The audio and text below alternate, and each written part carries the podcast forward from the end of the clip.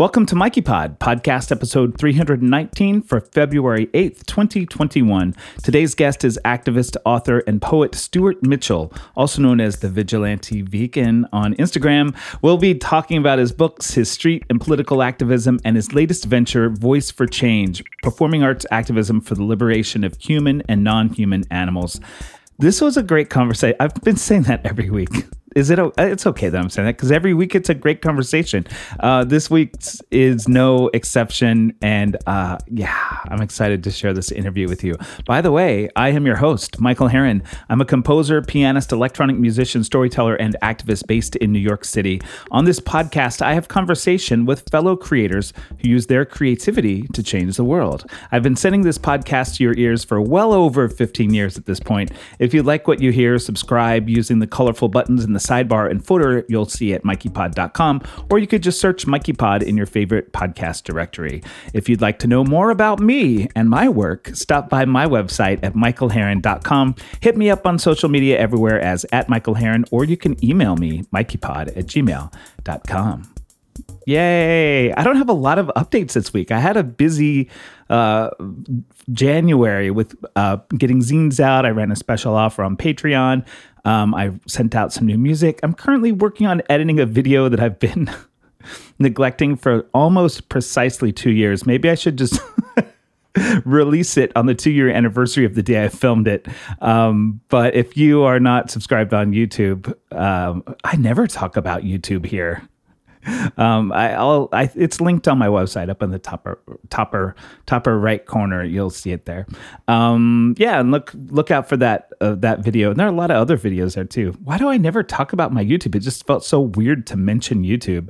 Uh, yeah, live performances, videos of my music, and um, yeah, vlogs, all kinds of stuff there. It's not, I haven't been active there for a while, but anyway, we're not here to talk about my YouTube channel. We're here to talk about Stuart Mitchell. But before we do, I want to um, mention that um, everyone, a lot of people are starting podcasts or asking about starting podcasts and that kind of thing. I would love to help you, especially if you're a listener, especially if you're an activist artist. This is a great way to get your message out and to connect with other people who do the same type of thing as you. That's been one of my big takeaways from doing this podcast. And I wind up collaborating with a lot of people I wouldn't have really had a reason to reach out to before. So, anyway, if you'd like to start a podcast, I would love to help you.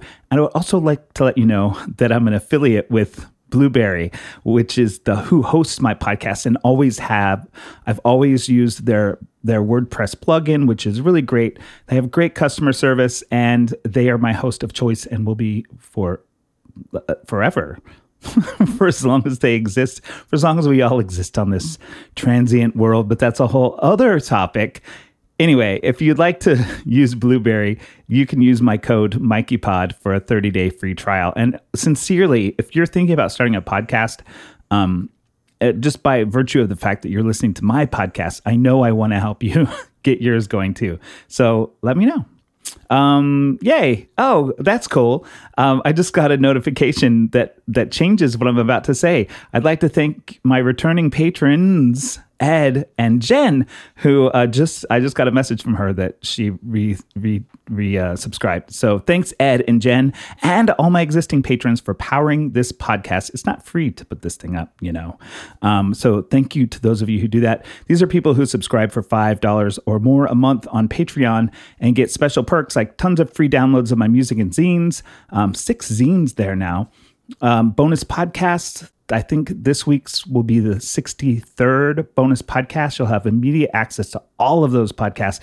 Um, and um, this week's bonus episode will feature another extended conversation with Stuart. These conversations are always a little bit more uh, chummy, if you will. Uh, so, yeah, all of that said, thanks for listening. And I'm going to jump right into the interview. Here's my conversation with Stuart Mitchell.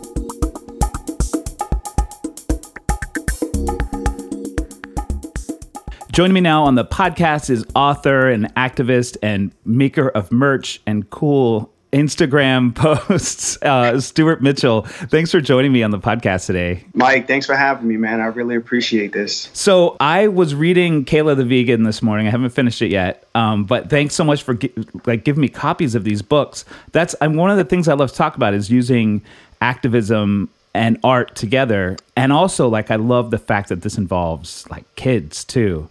Um, can you tell us a little bit about the books and how they how they got started?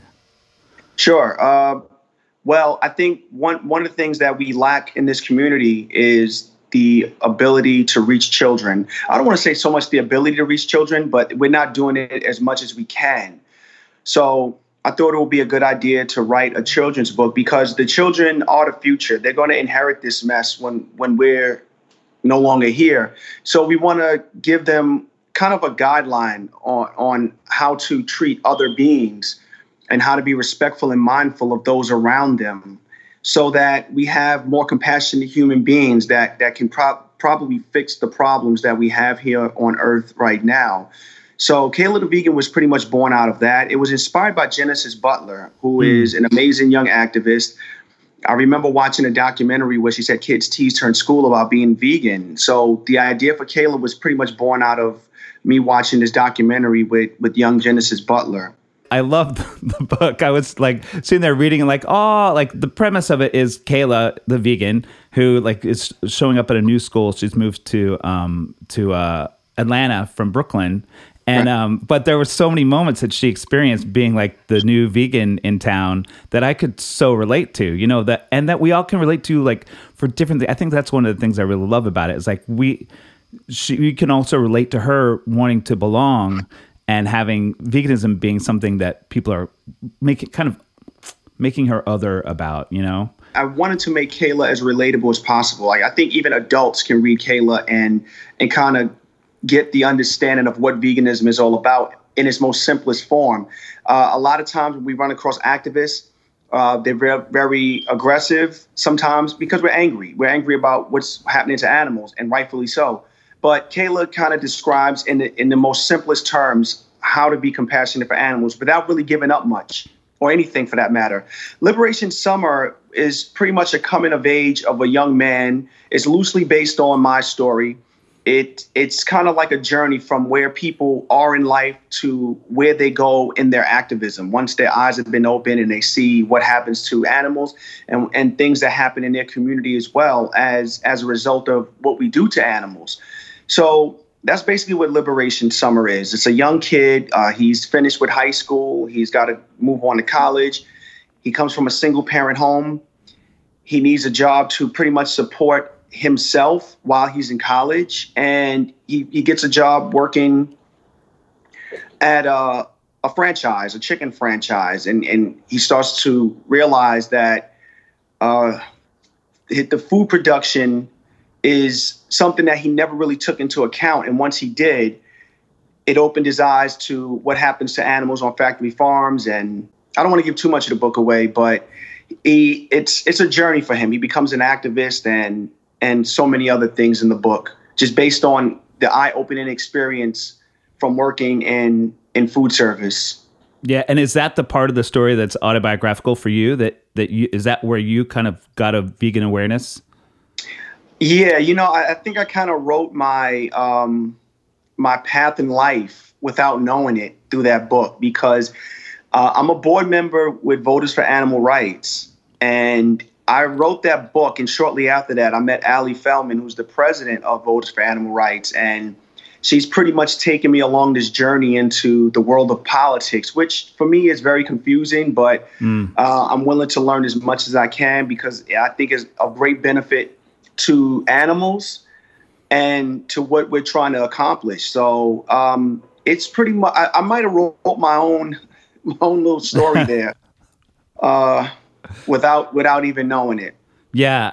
I'm kind of glad to hear you say that politics is confusing to you cuz like it's super confusing to me. And recently like for I guess I don't know if it's obvious reasons with the previous president though I got really like oh shit like this really is going to affect like you know like it that I hate to say I hate to admit that like politics felt kind of removed um, but that was the first time, and especially like with the pandemic and everything hitting. But I'm still like confused by politics and intimidated by people who know about them. So like part of the thing is like talking to you about because I wanted to talk about voters for animal rights, but there's this part of me that's like, oh my god, I'm not going to be able to keep up. Uh, so anyway, that's just to say, like it's it's kind of a universal feeling to to maybe feel overwhelmed by the political world. Yeah. I'd say so, uh, especially if, if you're not from that arena. Uh, I think it's okay. I mean, we we have the opportunity to learn and grow as individuals, and we we start to understand what works for us and what doesn't work for us. And um, I I credit Allie and VFAR with knowing a lot more about politics than I ever have in my life. So there's there's some positives that that come out of being involved in such an organization. Mm. So I mean, like I said, I think there's something uh, you know, to to get from the experience. Yeah, maybe that's a good place for me to start by like following more closely. Like I'm even subscribed to the VFAR mailing list and I get texts and everything, and it's always like ah. So I think one of the things I could do is just like maybe I'll read this email, and even if I don't really exactly follow what's going on, just read it. No, right. just, yeah, just like tune into this stuff. Yeah, well, you realize that politics plays a, a big part in everything we do in life. So once once you understand that, it, it's easy to understand why we should be involved in politics, even if it's just a you know a little bit. But we should know what's going on in our communities and, and in our world as far as politics are concerned, because it, it affects everything. It affects the the food. Food is political. Um, women's uh, sexual organs are political. Everything is political. So we have to get involved. Yeah. And I think maybe that's part of my thing. Like, I don't want to accept that that's politics. You know what I mean? Like, a part of me wants to be like, no, that's just being reasonable and compassionate to each other. Um, I don't want to be involved in that, like, yucky thing, you know, like, but it is all involved and like whether I choose to accept it or not. Yeah, I, I agree. I, I feel the same way you do. Like, I hate that we live in a world where politics plays a big part of everything, but it, it is the world we live in. And if we're going to change things, we have to sort of play by the rules mm-hmm. and, you know, be, be that change we want to see. Yeah.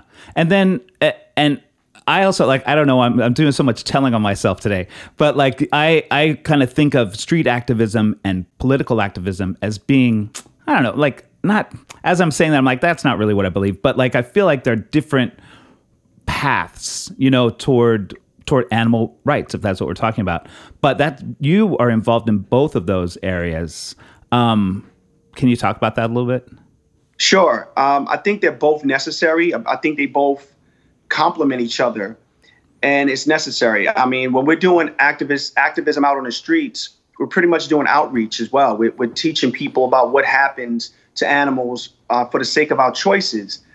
And a lot of people are unaware of that. So when they see that there are passionate people with boots on the ground that are fighting for certain causes, they start to get an understanding of how important these things are to certain people. And that raises awareness. And I think that if you can take that awareness and apply it to the political aspect, then you start to really make change. I mean, case in point, when we when we do vigils for slaughterhouses, we're bringing attention to the fact that these slaughterhouses in certain communities are a detriment, and we don't want them there. The community uh, does doesn't want them there. I mean, just based on the conversations that I've had and, and a lot of activists had with people from communities that have these uh, live markets. Once they become aware that they can do something about it systemically, and that there are council members that they can call, and there are uh, senators that they can call, assemblymen. They they want to get more involved. So it's like we're not just there making noise. We're there also educated and teaching people. Like here, these are this this is a list of people you can call to change this uh, situation in your neighborhood. If you don't like it, you have a voice, you have a vote, use it. So I think the the outreach is definitely necessary. Protesting is definitely necessary because again, it complements what we do as far as politics are concerned. The more constituents you have that's available or involved in what goes on in your community, the more people will vote in favor of things that will shut down these institutions that abuse animals and hurt the neighborhood. Mm. Yeah, uh, that's a, such a good way to put it. Like it's by by protesting, you know, people and one of the one of the things I hear people saying about protests, like there's kind of this split in the vegan community in some ways about like people who are you know doing political work uh, and as I'm saying that, I'm like, wait, am I making this up? I perceive this split between people who are doing political work and think that's the way to go, and people who are protesting and think that's the way to go. And uh, and there's a little bit of a kind of a tone of sort of disdain from from the more like uh, politically minded people of like, oh, what like what good does it do to go scream on a street corner and yell at people? Well, you've just explained that, but also with you know a nod toward why it's important to do to be politically involved too. Well, I, I can't speak for anybody else. Uh, I know that I think people do activism based on their personality. Uh, some people are upfront and confrontational and aggressive, and maybe disruptions work for them. Maybe mm-hmm. being in the street and being loud works for them. Some people are more well spoken and savvy, so maybe uh, another form of activism works for them.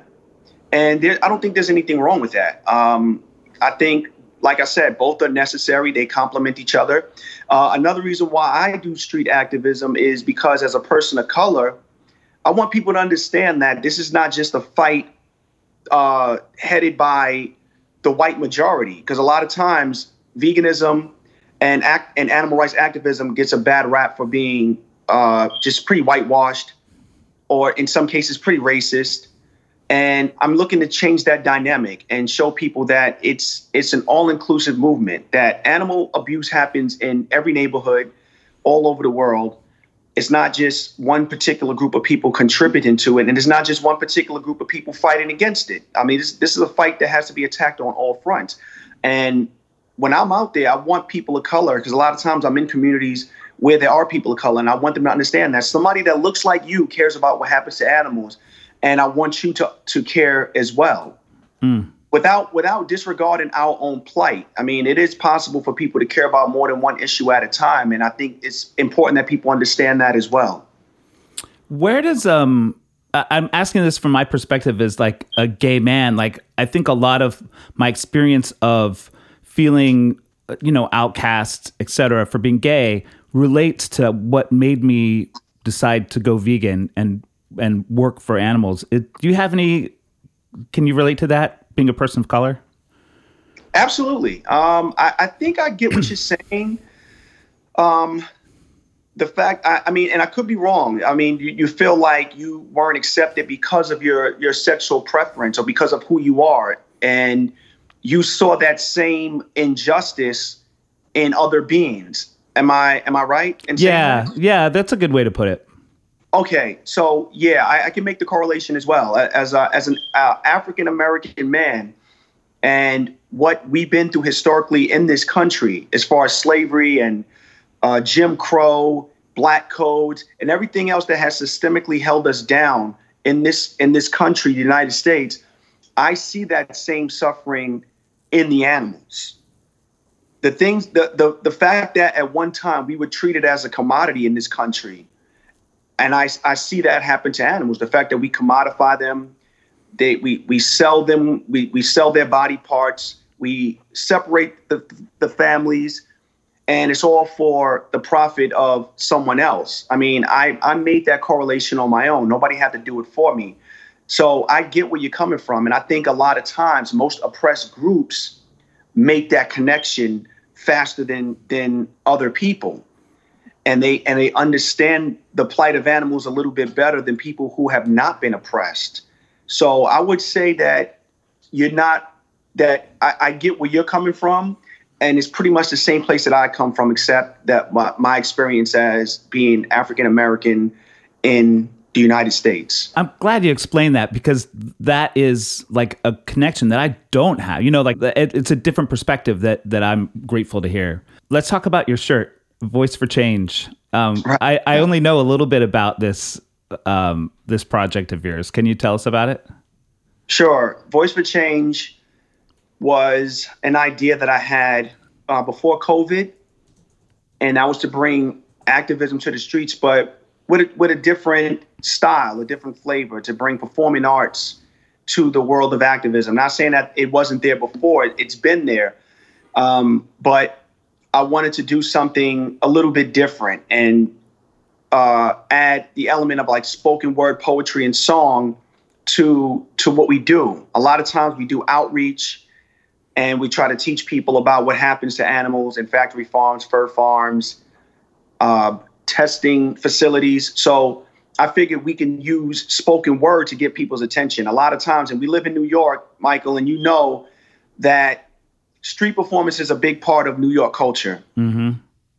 Whether you're on the subway, whether you're on 42nd Street, or any uh, busy intersection of the city, performing arts plays a major part of what makes New York City what it is. And I figured if I could combine that with activism and get people to stop and listen to what we're saying on the streets in a very entertaining and informative way, it might change people's pers- uh, perspective on how they treat animals.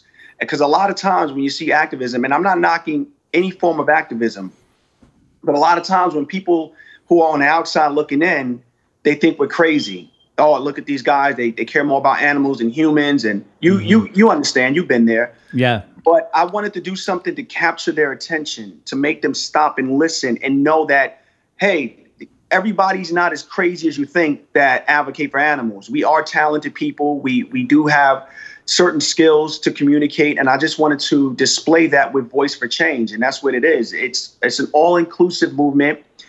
It's again, it's centered around the animals but in a performing arts way to where we're not just out on the streets handing out leaflets or screaming and yelling and and and chanting uh, you know, back and forth.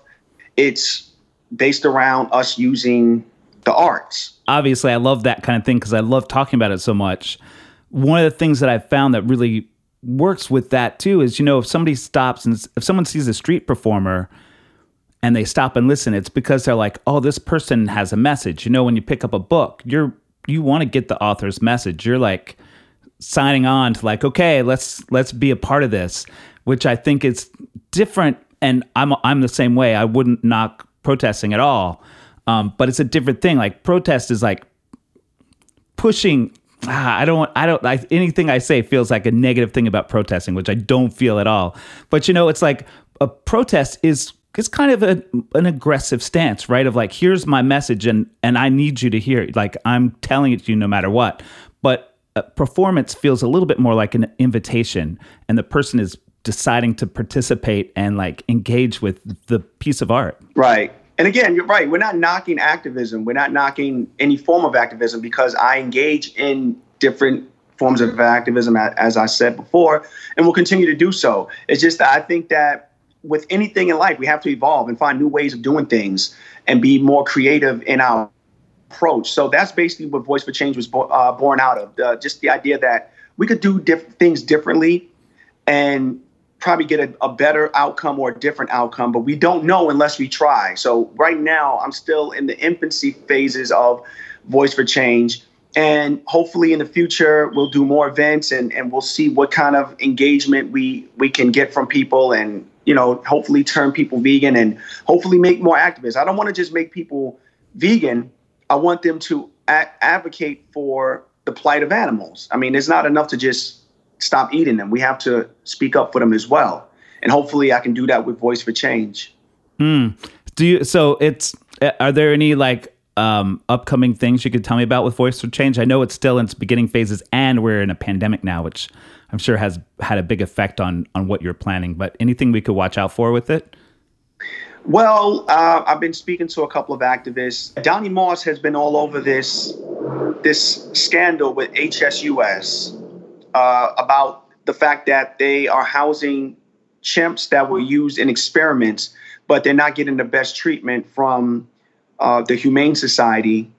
And we're trying to change that. And I spoke to a couple of activists, and we're planning to do an event based around bringing awareness to understand what's going on and get involved and help us uh, facilitate change for these chimps, as well as the the rodeo. They're trying to bring a rodeo back to New York City mm. after 30 years, and we're trying to make people aware that we don't want to hear in New York City. So if I can bring awareness and attention to these two through Voice for Change, then by all means, I'm, I'm willing to do it. But it's still in the talks. Nothing has been planned out yet. They're in the works. There's, I have plans for, for this and uh, for other events as well, but uh, nothing concrete as of yet.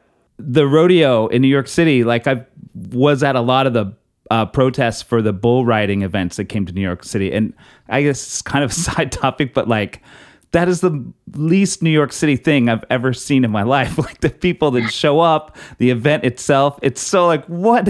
Get out of here. But that's, I think that right. might be a side, a side topic.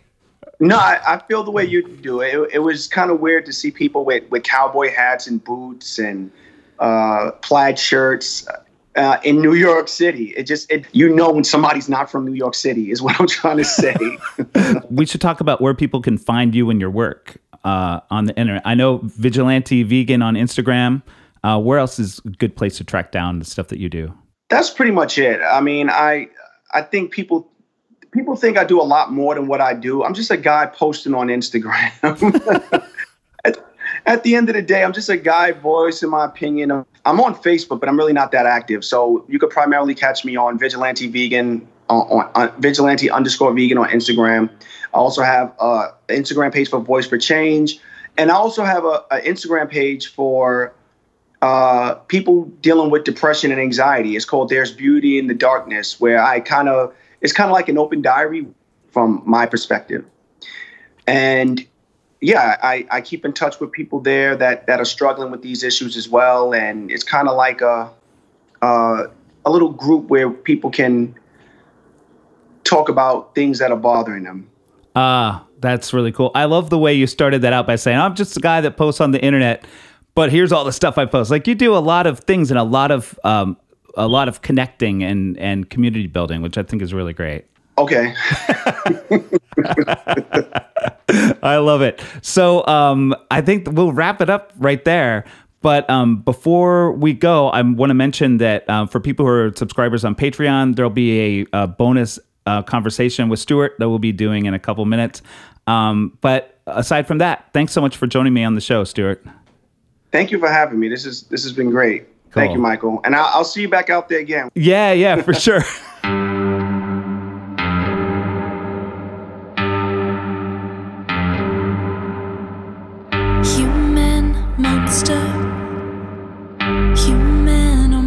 Let all the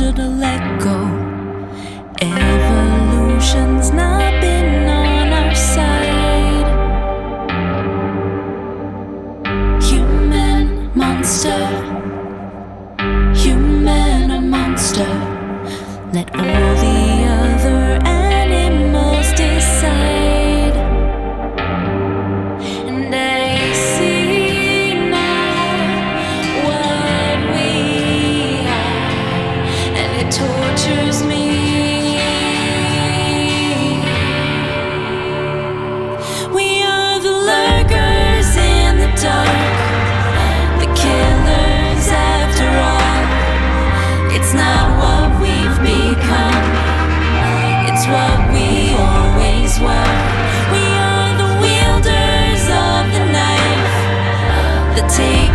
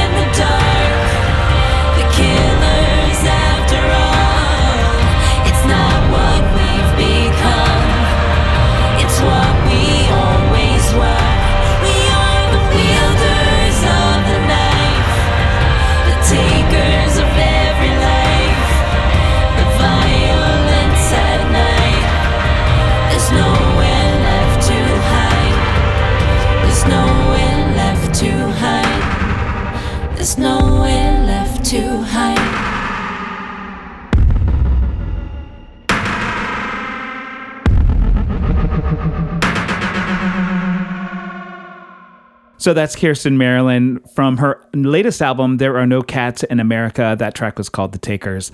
The production on that album is so good. Al, uh, Adam Teitzer, I can't remember his exact last name, is uh, Kirsten's producer, and it's so good. Every time I listen to tracks, I'm like reminded how great it sounds. So anyway, I hope you enjoyed the show.